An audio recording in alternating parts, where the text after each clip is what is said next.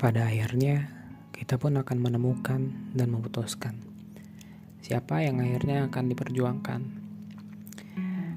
Bukan karena kita tidak ada pilihan, melainkan dengannya diri ini bisa menjadi terpenuhi. Jika kita bisa menerima segala kebaikannya, kita pun juga akan bisa menerima keburukannya. Bukan karena terpaksa, tetapi karena itu yang pada akhirnya membuat kita tak bisa berpaling darinya. ya, mungkin kita berpikir seribu alasan untuk pergi dari dirinya. Entah itu dari sikap buruknya, emosinya yang terkadang meluap-luap tak terkendali, atau kesalahan-kesalahan yang pernah dia lakukan. Tapi semakin dalam kita berpikir dan mencari alasan untuk pergi, justru hal itu yang membuat kita selalu mengingat kembali dan rindu itu pun menguatkan kembali.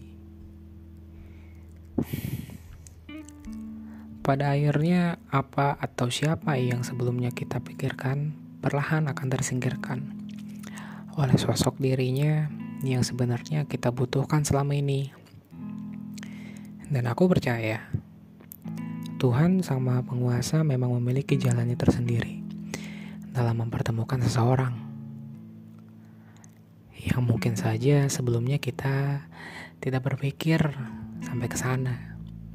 Namun, perlahan kita diberi sinyal atau dipertemukan dalam ketidaksengajaan yang akhirnya menjadi sebuah kebiasaan. Untuk yang mungkin saat ini sedang terombang-ambing di lautan dalam pelayaran mencari pulau impian. Teruslah berlayar dengan arah yang sudah ditentukan. Lalu, teruntuk yang mungkin sudah menemukan pulau itu, berikanlah nuansa baru untuk kehidupan di pulau itu dan lindungi kelestarian serta keindahannya. Dan teruntuk kamu yang mungkin sedang terlelap, mohon untuk bersabar, karena sebentar lagi kapal ini akan bersandar di dermaga tempatmu saat ini menunggu.